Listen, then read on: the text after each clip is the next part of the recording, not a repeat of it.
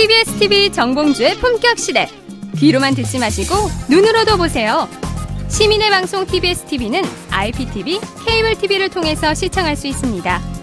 KT 올레TV 214번, SKBTV 272번, LG UplusTV 176번을 통해 시청할 수 있고, 케이블 TV의 채널은 TBS 홈페이지를 통해 확인할 수 있습니다.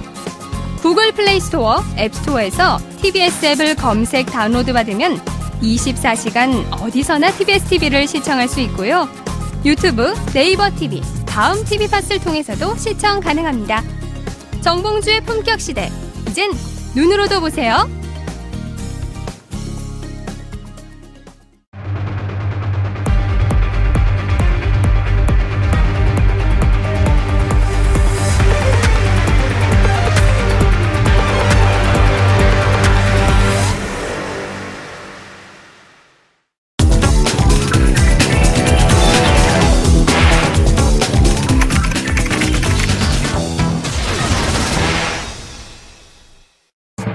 국정농단 사태의 부역자로 꼽히고 있는 우병우 전 청와대 민정수석이 첫 공판의 모습을 드러냈습니다. 우 전 수석이 받고 있는 혐의는 직권남용, 권리행사 방해, 직무유기 등입니다. 우 전 수석 측은 앞선 공판 준비기일에서 검찰이 제기한 혐의를 모두 부인한 바 있습니다. 오늘 공판에서 가장 중점적으로 공방을 펼친 의혹은 문체부 좌천성 인사 강요 여부입니다. 검찰은 앞선 조사에서 우 전 수석이 윤모 민정비서관을 통해 정관주 전 차관에게 문체부 인사 찍어내기를 지시한 것은 물론 인사 이유를 묻는 김종덕 전 장관에게 그냥 그대로 하라고 강요한 것으로 파악. 관련 내용에 대한 증언을 위해 김 전 장관과 정 전 차관 등 문체부 전직 간부들이 증인으로 나서기도 했습니다. 비리 종합 선물 세트라 불리는 우 전 수석을 둘러싼 의혹 중 가장 크게 논란이 되고 있는 부분은 세월호 수사 외압 여부입니다. 하지만 검찰은 이 부분에 대해 직권남용 대신 국회 청문회 위증 혐의를 적용해 논란을 자초한 상황. 과연 윤석열 서울중앙지검장이 이 의혹에 대해 재수사를 지시할지 이목이 집중되고 있습니다. 두 차례 구속 위기를 피한 뒤 취재진을 향해 그동안 수고 많았다는 말을 전하며 미소를 띤 채 귀가했던 우 전 수석. 그 여유로움이 앞으로도 계속될 수 있을지 오늘 열린 첫 공판 내용을 자세히 분석해봅니다.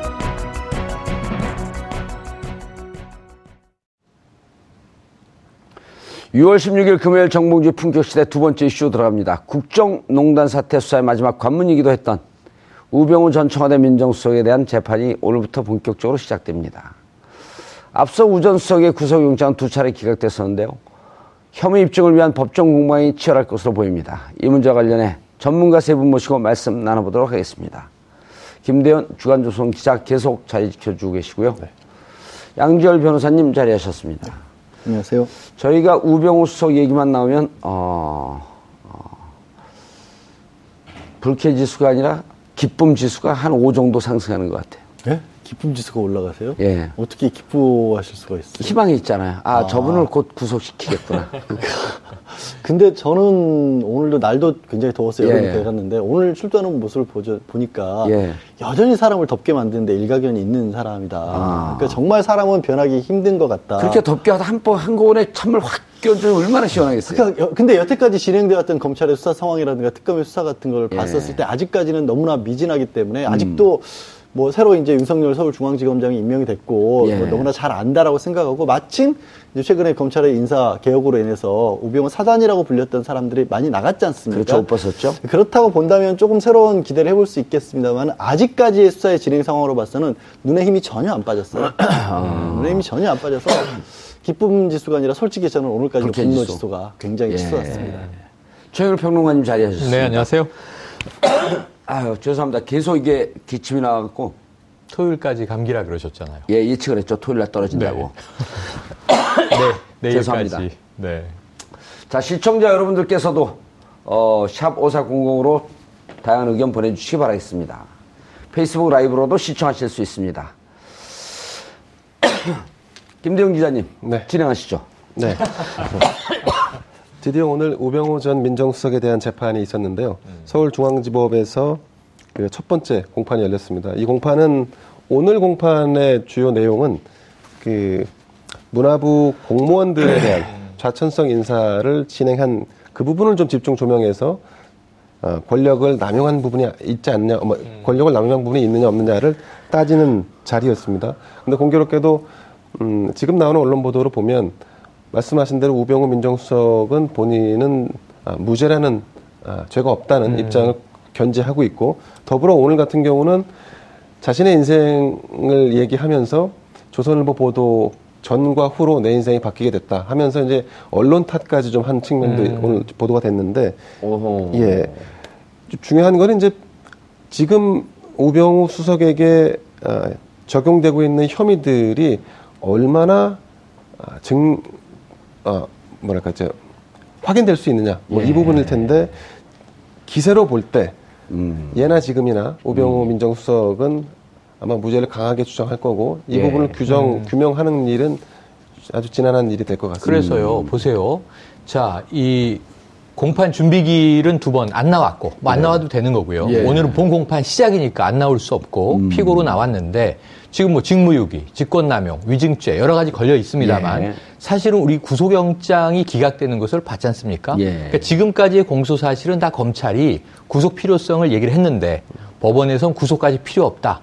그러니까 확실하게 소명되지 않았다라는 반증이에요. 그 상태에서 재판이 시작됐는데 지금 사실은 재판은 진행이 되고 있지만 시작이 돼서 오늘 우병우 수석이 22분 동안 격정에 자기 변호를 했어요. 무슨 얘기를 했냐면 표적수사다 이거는. 사건을 중심에 두고 수사한 게 아니라 사람을 잡기 위한 수사한 거 아니냐. 이건 지금 자신감의 발로예요. 그렇다면 지금 필요한 건 뭐냐면 검찰이 거의 재수사 수준으로 다시 들어가서 예. 지금까지 공수한 내용이 아니라 새로운 팩트를 찾아내지 않으면 사실 지금까지의 흐름으로 봤을 때는 정권이 교체되었음에도 불구하고 우병우 관련 재판에서는 사실은 우병우가 유리한 것 아니냐. 지금 우병우가 우위에 서 있는 것 아니냐. 사실은 이 정권 교체되고 나서도 대통령 지시가 어디 떨어졌냐면요. 오늘 공교롭게도 이 돈봉투 만찬에 대한 이제 징계 결과가 나왔습니다만 예. 권고 그대로 내려졌죠. 그런데 이제 사실은 이 이영렬 전 서울중앙지검장 특수본 본부장이었고요. 그리고 안택은 전 이 검찰국장, 우병우 전 민정수석과 무려 3개월 동안 천여 통화를 한 인물입니다. 이 내용 하나도 모르잖아요, 지금. 이 상황에서 결국은 우병우 사단에 대한 검찰 조직 자체의 치리, 이 조치가 매우 미온적이었다라고 하는 게 또 확인된 사항이에요. 그렇다고 본다면 우병우에 대한 재판, 새로운 사실이 없이 새로운 수사 결과가 나오지 않았는데 이대로 흘러간다면 얼마나 중요한지, 구속 말씀하셨지만 구속 가능성도 아직은 낮고 그래도 재판 결과도 사실은 상당히 긴 빠진 상태에서 뻔하게 내려지는 것 아니냐, 뭐 집행유예 정도 이렇게 보면 상당히 좀 국민들은 실망하지 않을 수 없는 상황으로 보입니다. 예, 저렇게 보는 게 이제 최영일 평론가가 실망스럽게 다른 종편에서 보는 관점으로 그대로 보고 있는데 이런 거죠. 우병우 수석이 오늘 중요한 메시지 두 개를 얘기했습니다. 네. 첫 번째, 사람을 겨냥해서 수사한 거 내가 왜 이렇게 잘하냐. 내 이제까지 그렇게 살아왔다. 나는 자신의 삶을 얘기해 준 거고 이 건에 대해서 난 무죄니 다른 건으로 나를 기소해라 라고 하는 두 개의 메시지를 전달하는 거 아닐까요? 그 첫 번째 말씀하신 것에 대해서 전적으로 동의를 하는 게 예. 실제로 검찰이 수사를 할 때는 사실은 사람을 겨냥해서 합니다. 그렇죠. 그러니까 모든 수사가 표적 수사라는 것이 뭐냐면 이게 무조건 막 딱 찍어놓고 예를 들어서 뭐 양지열을 찍어놓고 그렇게 한다는 그런 의미가 아니라 뭔가 의혹이 저 사람이 있는 것 같네라는 어떤 내사에서 걸리게 되면 그 다음부터는 그 주변을 훑는다는 의미에서 표적이라는 뜻이에요. 무조건 아무나 처음부터 찍는다는 의미가 아니라. 근데 우병우 전 수석 같은 걸 보면요 이런 겁니다. 처음에 강남의 땅 거래와 관련해서 뭔가 진경준 검사장이란가 거의 이제 잊어먹고 있는 이름인데 넥슨과의 회사 거래 내지는 진경준 검사장처럼 투자 의혹이 있는 사람이 어떻게 인사를 다 걸러냈지? 인사 통과됐지? 누가 이 작업을 했지? 보니까 우병우 전 수석이 있는 거고 예. 국정농단이 벌어지고 나서 보니까 아니 K스포츠 미르가 그렇게까지 이상한 식으로 돌아가고 있는데 왜 이거를 아무도 걸러질 않았지? 누가 걸러야 돼? 책임지지? 보니까 우병우 전 수석이 나왔던 거고 그리고 또 세월호와 관련된 수석 부분도 그러면 세월호 수사가 왜 이렇게까지 엉망으로 돌아갔지? 왜 이 수사가 중단됐다가 서버도 해경이 압수수색을 못하게 막았다고 하지? 누가 한 거야? 찾아보니까 우병우 전 수석이 있었던 거예요. 사람을 본 게 아니라 이 경우는 모든 화살표들이 가르치는 방향을 가다 보니까 우병우 전 수석이 있었던 거예요. 예. 그러니까 일상적인 검찰의 수사와도 다르게 오히려 표적 수사가 아니었던 경우가 이 경우예요. 그렇죠. 근데 그걸 반대로 얘기하면서 가장 오늘 재판 시작하기 전에 20분 동안 얘기한 것처럼 핵심이 뭐였냐면 나는 정권에 충성했다. 민정수석이 원래 그런 일 하는 자리다. 확신범이에요. 이게 이런 말이 있잖아요. 개 눈에는 변만 보이고 부처님 눈에는 부처만 보인다. 그러니까 딱 사람을 겨냥하고 수사한 본인의 살아온 이력을 그대로 얘기한 거 아니에요? 사실은 그런 그 얘기를 인정을 했어요. 세계적인 축구 감독이 한국 선수들을 딱 맡으면서 우리가 며칠 전에 여기서 축구 방송도 했잖아요. 네. 한국 선수들에게 이런 얘기를 합니다. 공격수가 공을 몰고 들어오면 공을 향해서 태클이 들어가야지 왜 사람 발목을 향해서 태클이 들어가냐. 그래서 한국 축구는 발전 못한다. 범죄자를 보게 되면 그 범죄자 사람이 저지른 죄를 봐야지 그 사람을 보면 안 됐던 거거든요. 왜 노무현 대통령을 봅니까? 노무현 대통령이 죄를 저질렀으면 노무현 대통령의 죄를 봐야지. 그렇죠? 네, 노무현 그렇죠. 대통령을 봤던 거 아니에요. 그러니까 자기는 난 평생 그렇게 살았는데 몰랐어? 용용 죽겠지 매롱. 그러니까 이제 자기 살아온 인생을 얘기한 거고 이제 내 인생 줄 알았지. 그러니 이제부터 나를 이거는 무죄니 다른 거로 기소하시오. 검찰개혁 여기서부터 시작입니다. 검찰개혁에 승부수를 던진 거예요. 우리 PD가 너무 웃네기. 네. 그만 좀 웃어요. 이 귀에 너무 시끄러워. 아니 이게 우병우 비판인지 우병우 찬양인지 좀 헷갈리기 시작했어요. 죄송합니다. 네. 조선일보께서 계속 계신지 몰랐습니다. 반갑습니다. 죄송합니다. 네. 어떠세요? 제 관점이. 예, 특이한 관점인 것 같습니다. 네. 너무 가혹한 얘기로 듣는 일반적인 관점은 아니신지라. 예. 네. 근데 저는, 어쨌든 이 죄목은 정말 이거로 하게 되면 무죄 나오는 거 아니에요? 혹은 잘 나와봐야 집행유예? 그러니까 무죄가 나올 가능성은 뭐 많지 않다고 저는 생각합니다. 근데 이제 이 사건 잘 보면 제가 사건이 진행되면서 느낀 점이랄까요? 뭐 한 말씀 드리자면 우병우 민정수석과 관련된 사건을 쭉 수사하고 기소하고 이제 재판까지 왔는데 통상의 사건들은 이 정도 되면 누군가가 이해관계가 얽혀 있는 사람이나 이런 분들에 의해서 아니면 주변 사람에 의해서 추가적인 폭로도 나오고 제보. 아니면 제보도 있고 하게 마련인데요. 근데 공교롭게도 우리 정 의원님 바람대로 이 사건이 굴러갈 가능성이 낮은 이유는 대체로 이 주변에 우병우 민정수석의 주변에 있는 분들은 사회적인 지위를 가지고 있거나 아니면 경제적인 부를 쌓아온 분들이거나 이런 분들이 그 주변을 형성하고 있고 이 사건과 연계되어 있기 때문에 이분들이 뭔가 우병우 수석을 향해서 정말로 아픈 부분을 들이댈 수 있는 그런 추가적인 어떤 내용들이 나올 가능성이 매우 낮다. 이건 어떻게 보면 우리 사회에 그 상당히 하이 클래스에 있는 분들의 일종의 그 뭐랄까 보이지 않는 뭐 카르텔 비슷한 이런 걸로 짜여져 있기 때문에 사실 더 추가적인 어떤 수사를 하는 것도 그건 여기서는 아마 검찰도 예외가 아닐 겁니다. 알겠습니다. 그런데 양지열 변호사님 다시 이 사건을 들여다봐야 되겠다라고 하는 게 윤석열 지검장의 얘기였잖아요. 세월호 사건. 근데 이게 무척 오랜 세월이 흐른 것 같은데 심지어는 이임순 교수 있잖아요. 네. 순천향대 산부인과 그리고 박근혜 대통령의 또 그 주치의를 소개시켜줬던 분이고 그리고 최순실 씨의 아이를 받았었고 정유라의 아이도 받았었고 예. 우병우 전 수석의 아이도 받았었고 그것도 출장을 가서 아이를 산파 역할을 해줬던 독특한 이력을 가지고 예. 있죠. 그분은 최순실 씨하고 가깝잖아요. 굉장히 가깝죠. 그분은 아무런 관계가 없는 것 같은데 그분이 누구에게 독일에 가서 이 사람을 만나봐라라고 하는 이메일이 그때 당시 보낸 게 어제 검찰에 제출이 돼요. 그러니까 이 이임순이란 분도 최순실이 독일과 관련되어 있는 것 이런 부분에 대해서 많이 알고 있었다라는 거 하는 게 이제 드러났고 검찰에 어제 제출됐고 이상화 K 하나은행 프랑크푸르트. KB 하나은행 프랑크푸르트 본부장. 예. 법인장. 네, 법인장이었죠. 그분이 어떻게 최순실이 비덱스포스로부터 돈을 인출할 수 있는지 도와줬다라고 하는 증거가 또 어제 법원에 제출이 돼요. 이른바 백지 인출장을 수십 장을 써놓고 네. 그냥 가서 내밀게 되면 그걸 쓰면은 마치 대리를 받은 것처럼 아니, 최순실 씨가 써놓고 가면 그러니까 그 이상화 씨가 작업을 해갖고 인출을 해주는 이게 아직까지 검찰에 어제 제출했기 때문에 검찰이 아직까지 안 나온 거거든요. 네, 네. 그러면서 그 제출한 사람이 뭐라 그러냐면 검찰이 갖고 있는 자료는 무궁무진할 것이다.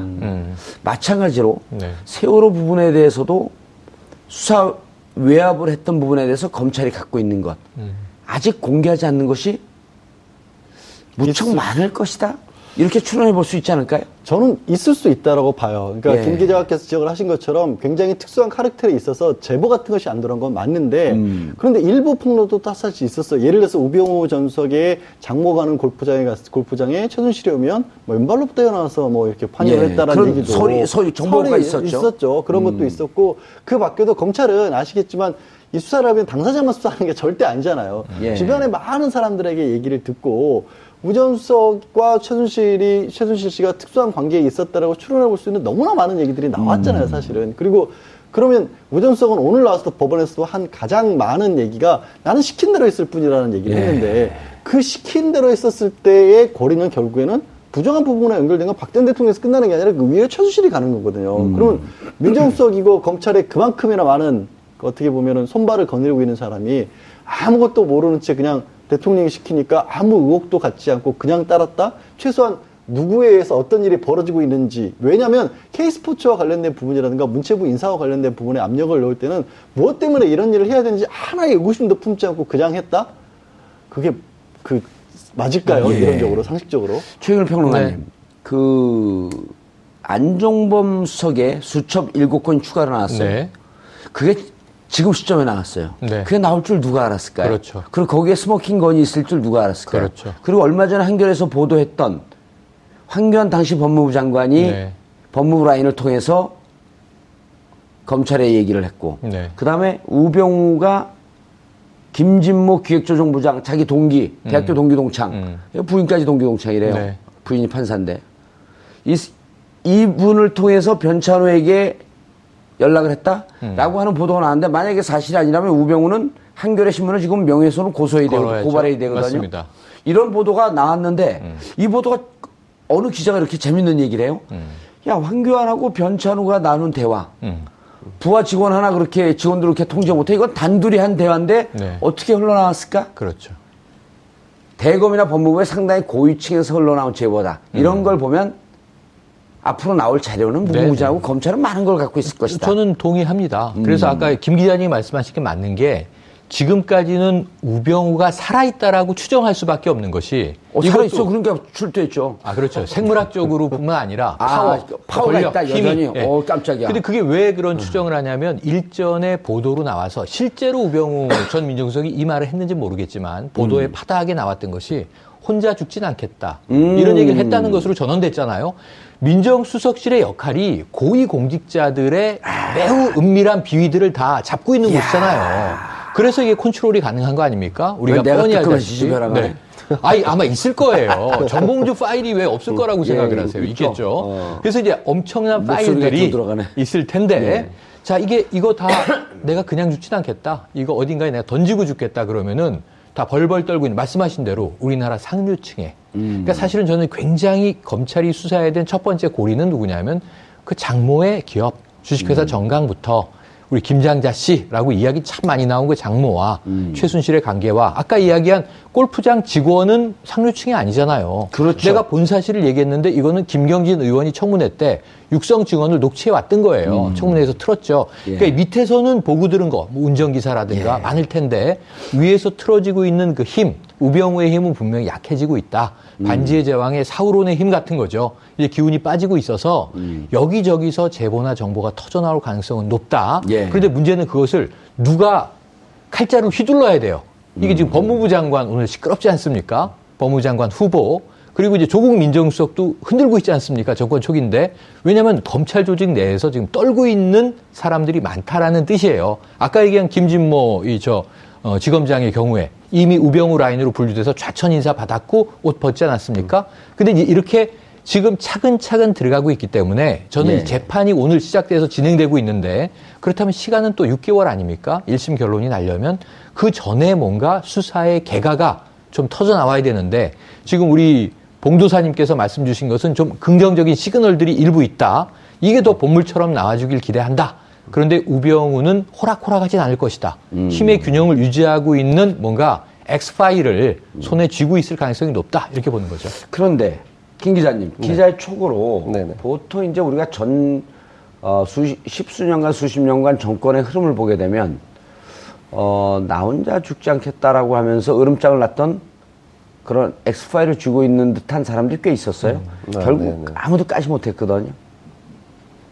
만약 우병우가 갖고 있다고 한다면 그렇게 되면 그거는 자기와 자기 가족들의 공멸을 얘기하는 거 아닌가요? 예를 들어서 이 권력 그 신디케이트가 그 칼퇴에 있다고 한다면 그런 사람은 아주 비열한 사람 중에서도 비열한, 그냥 너 혼자 죽지 같이 죽을라 그래? 이러기 때문에 결국은 전체가 폭발하는 경우가 될 텐데 우병우 전 수석이 가족을 담보로 한 그런 모험을 할까요? 만약에 파일이 있다고 한다면. 그 나 혼자 죽지 않는다라고 해서 윽박을 질렀던 분들 뭐 몇몇 케이스가 있는데, 근데 우리가 이제 한 가지 좀 냉정하게 바라볼 부분이 있습니다. 검찰이 수사하면 특정 사안에 대해서 100% 깨끗하게 사안을 규명하나요? 그렇지는 않을 겁니다. 아마 현실적인 문제도 있을 거고.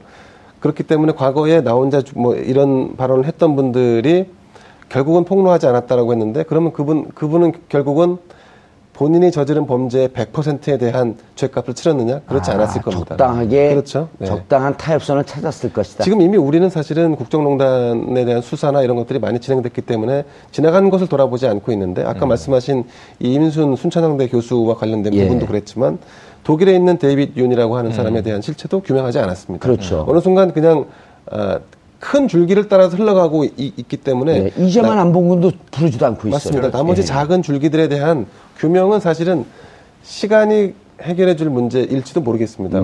또 안봉근, 이재만 그 두 문고리 비서관에 대해서도 언론이 수소문을 다양한 방식으로 하고 있지만 드러나지 않고 있거든요. 그렇기 때문에 완벽한 수사와 완벽한 어떤 그 규명, 이거를 기대하기보다는 큰 줄기에서 우병우 민정수석을 만약에 그 예로 든다면 우병우 민정수석을 이 법정에서 단죄할 수 있는 그런 부분에 최선을 다하는 게 지금 현재는 제일 중요한 게 아닌가 싶습니다. 예, 지금 기소된 이것을 그렇습니다. 추가는 하지 말고 그러니까 추가했을 때 뭔가 더 나온다. 그리고 추가했을 때 더 단죄할 수 있는 어떤 형량이 더 늘어날 수 있다. 이런 부분들을 그냥 우리가 막연한 기대 속에서 얘기할 수는 있지만 현실은 좀 다르지 않을까 싶습니다. 그런데 특검이 1차 기각됐을 때 시간도 부족했고 증거자료도 부족했는데 넘기면서 검찰에다가, 그러니까 특검이 시한이 종료되면서 검찰에 시그널을 보내고 있다라고 우리가 얘기했단 말이에요. 그때 검찰에 넘기면서 특수본 2기에 넘기면서 뭐냐면 재청구하게 되면 100% 나온다. 그리고 그때 우병우와 안택은이 전화했다라고 하는 것을 그때 언론 보도가 나오기 시작합니다. 특검이 흘렸죠. 왜냐하면 이 정도까지 우리가 갖고 있는데 구속기소를 안 해? 이렇게 시그널을 보냈단 말이에요. 맞습니다. 근데 오히려 검찰에서 그걸 받았는데 그걸 뺐죠. 반대로 빼버렸죠. 오히려 양이 3분의 1로 줄었다라고 했고, 분량 자체가 양지열인 줄 알고 양이 특검에서 1차 영장 청구를 할 때와 검찰 특검에서 분량 양이로 헷갈리니까 분량이 줄어버렸다는 거예요. 그래서 저를 포함해서 솔직히 법조계에서 이렇게 평론을 했던 사람들도 그 얘기가 처음 알려졌을 때 그러면 검찰에서 핵심 사항만을 더 줄여서 명확한 것만을 지금 청구를 해서 발부 가능성을 높이기 위해서 그런 게 아니냐라는 생각을 했었어요. 그래서 검찰이 설마 그럼 일부러 봐주려고 했겠느냐라고 했는데 막상 영장이 기각이 됐고 실제 내용도 부실했다는 얘기까지 나오고 있거든요. 그럼요. 그리고 또 내용이 부실했다라고 하는 것도 언론의 기사가 정확하게 나왔거든요. 그것도 우리가 그때 이렇게 추론했잖아요. 이건 재판부가 흘렸을 것이다. 왜 우리 억울해? 그렇죠. 재판부 입장에서는 판사는 영장을 또 기각하니까 얼마나 국민적인 부담이 있겠어요. 그런데 이거 보면 영장을 내줄 수가 없어. 아니 처음에 이만큼 온 것도 이거 아니야라고 치우는데 더 팍 분량이 60페이지가 20페이지로 물론 분량이 다 얘기하는 건 아니지만 양이 다 얘기하는 건 아니지만 그렇단 말이에요. 근데 그래서 이런 부분을 봤었을 때는 아직까지도 사실 특검이나 검찰 특별수사본부에서 제대로 우병우 전 수석을 수사했는지까지도 저는 퀘스천 마크를 솔직히 달고 싶고요. 한 가지 문제는 뭐냐면 조금 전까지 말씀하셨던 그런 엑스파일 같은 그런 것들, 이런 걸 공개를 하려면 이런 거죠. 사실 악을 저지르는 자들에게 우리가 영화에서 나오는 게 정상적인 수사 절차를 가지고 접근을 하면 이 사람들은 정상적인 수사 절차를 다 깨고 있는 사람들께 뭘 빠져나가는지도 다 알고 있어요.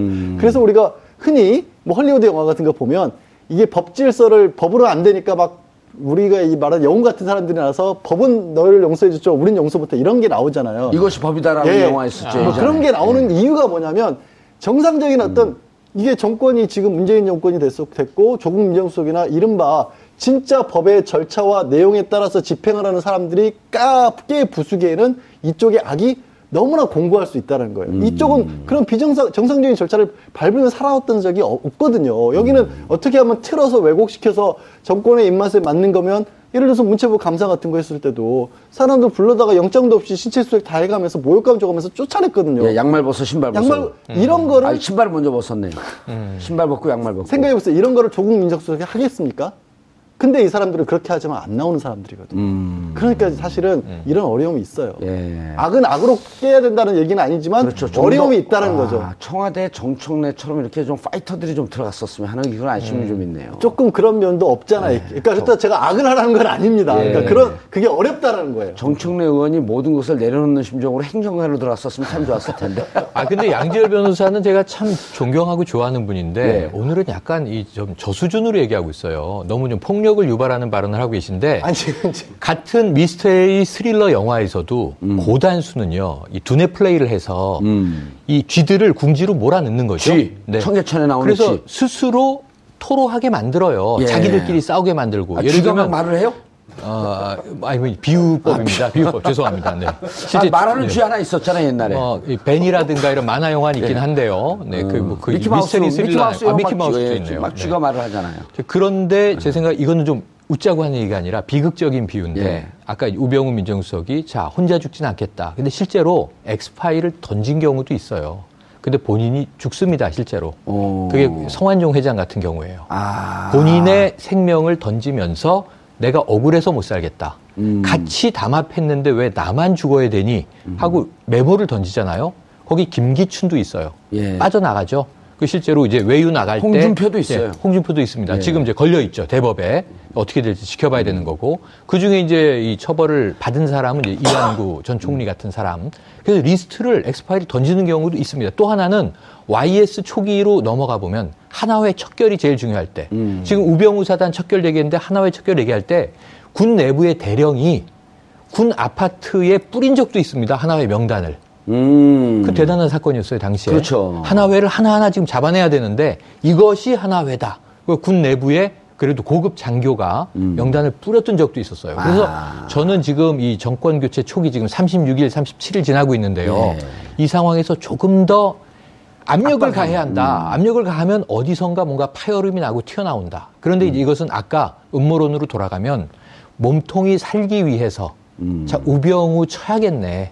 근데 우병우가 정말 그 내외부적으로 악랄한 인물이라고 가정을 하면 혼자 죽지 않고 함께 이제 물고 들어갈 가능성도 있는 거죠. 근데 여기서 힘의 균형이 언젠간 깨져요. 예, 그러면 네. 이미 깨졌죠. 네. 자, 양지열 변호사님 다시 돌이켜 보면.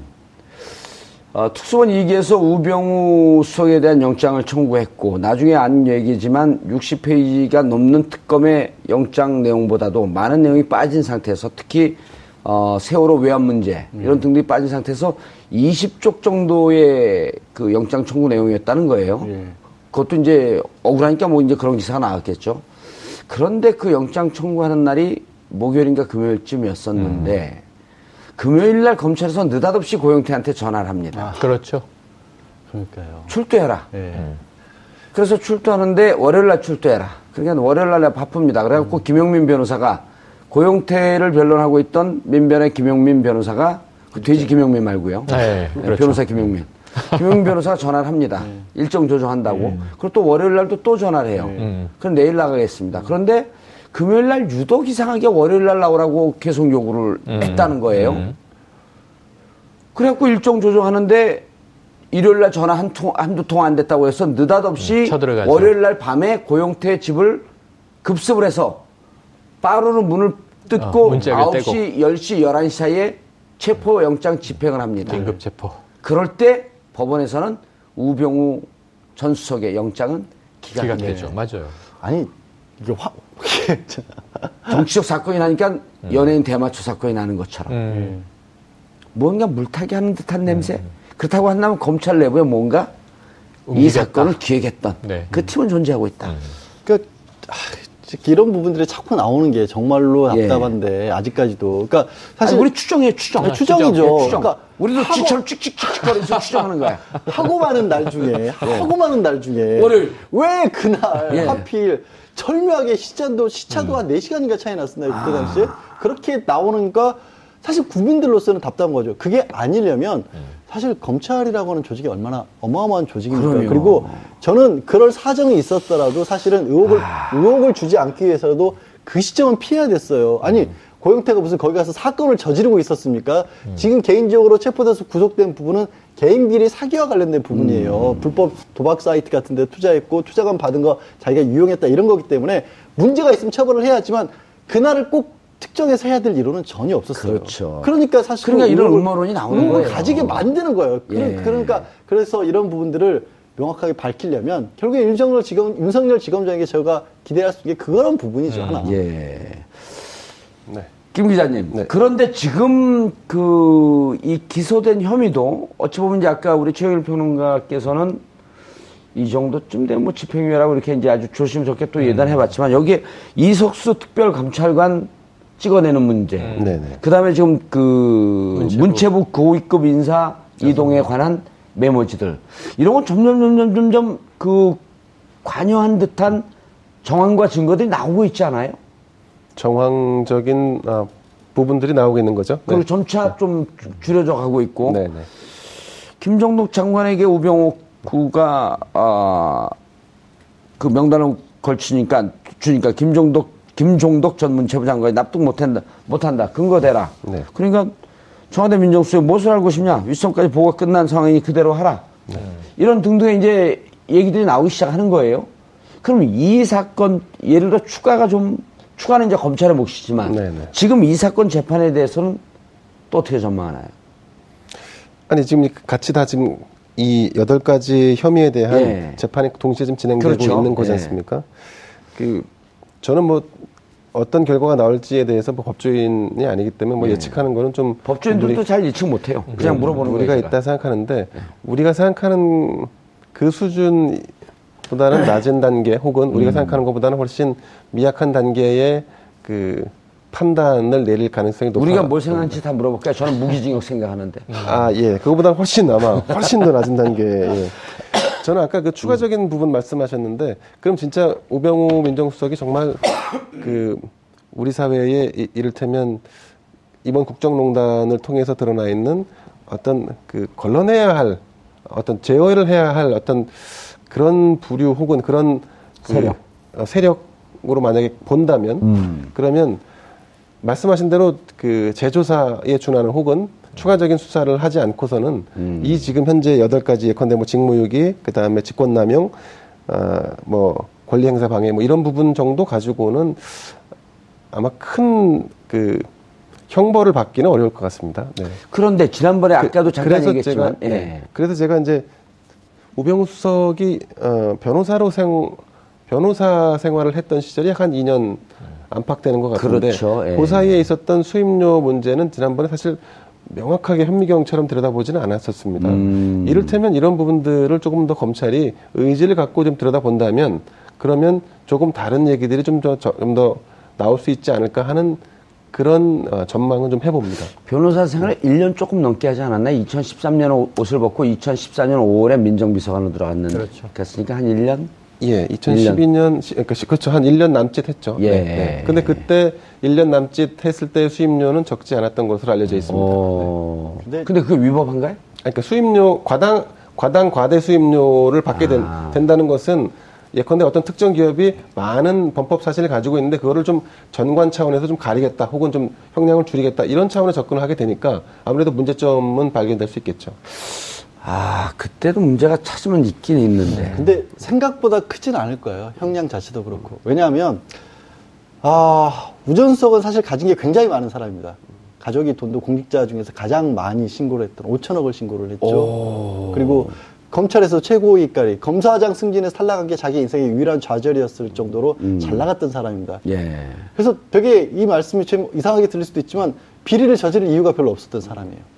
사실은 아쉬운 게 별로 없는 사람이거든요. 쉽게 말씀드려서. 그래서 드러내놓고 뭔가 큰 범죄의 혐의로 찾아낸다는 건 저는 애초에 어렵다고 생각을 하지만 그러나 단죄해야 될 부분이 오늘 잘못된 인식에서 드러났어요. 오늘 법정에서 얘기를 했을 때 이런 얘기를 합니다. 이거는 이전 정권 차원에서 늘 민정수석이 해왔던 일이다.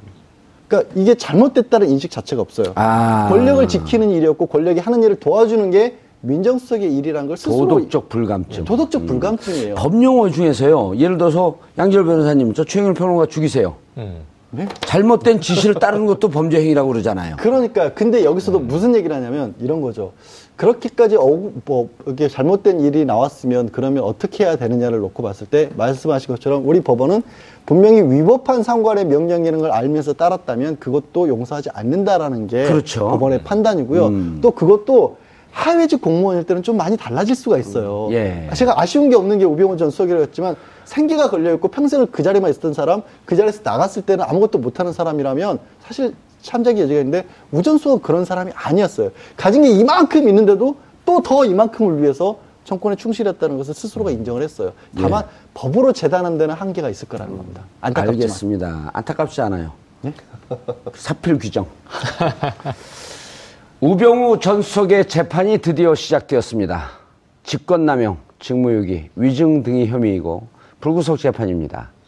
우 전 수석의 범죄 혐의 중 가장 문제가 된 것은 세월호 수사 당시 광주지검의 외압을 행사했다는 것이지만 검찰은 마지막 순간에 이 혐의를 뺐습니다. 그리고 그 이후 한겨레신문은 우병우 전 수석이 행사한 외압 내용을 아주 구체적으로 상세하게 보도했습니다.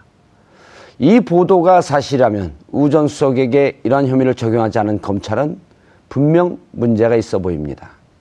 정권은 바뀌었습니다. 정치 검찰도 도마 위에 올려졌고 권력의 눈치를 보며 편승하던 검사들은 줄줄이 옷을 벗었습니다. 우 전 수석에 대한 추가 조사와 추가 기소, 아마 촛불을 들었던 시민들의 한결같은 염원일 것입니다. 6월 16일 금요일 정봉주의 품격시대 마치겠습니다. 즐거운 주말 되십시오. 감사합니다.